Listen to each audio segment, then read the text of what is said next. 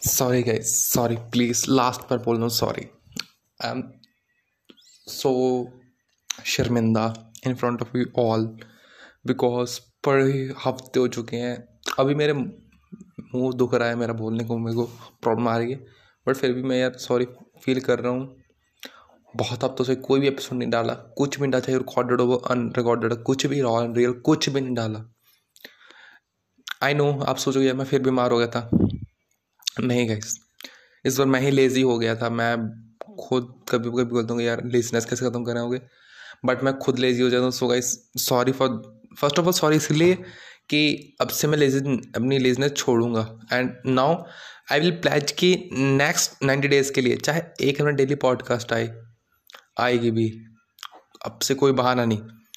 Next ninety days मान लो तो new year तक तो हम पॉडकास्ट करेंगे ही करेंगे।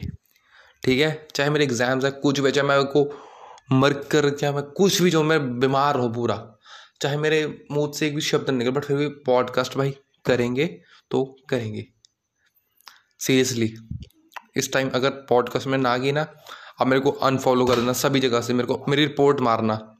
ठीक है ना कि मिसलीड कर रहा है ये, ठीक है? ये मेरा प्लेज है आपसे so. Guys thank you so much for giving me your time thank you so much I love you all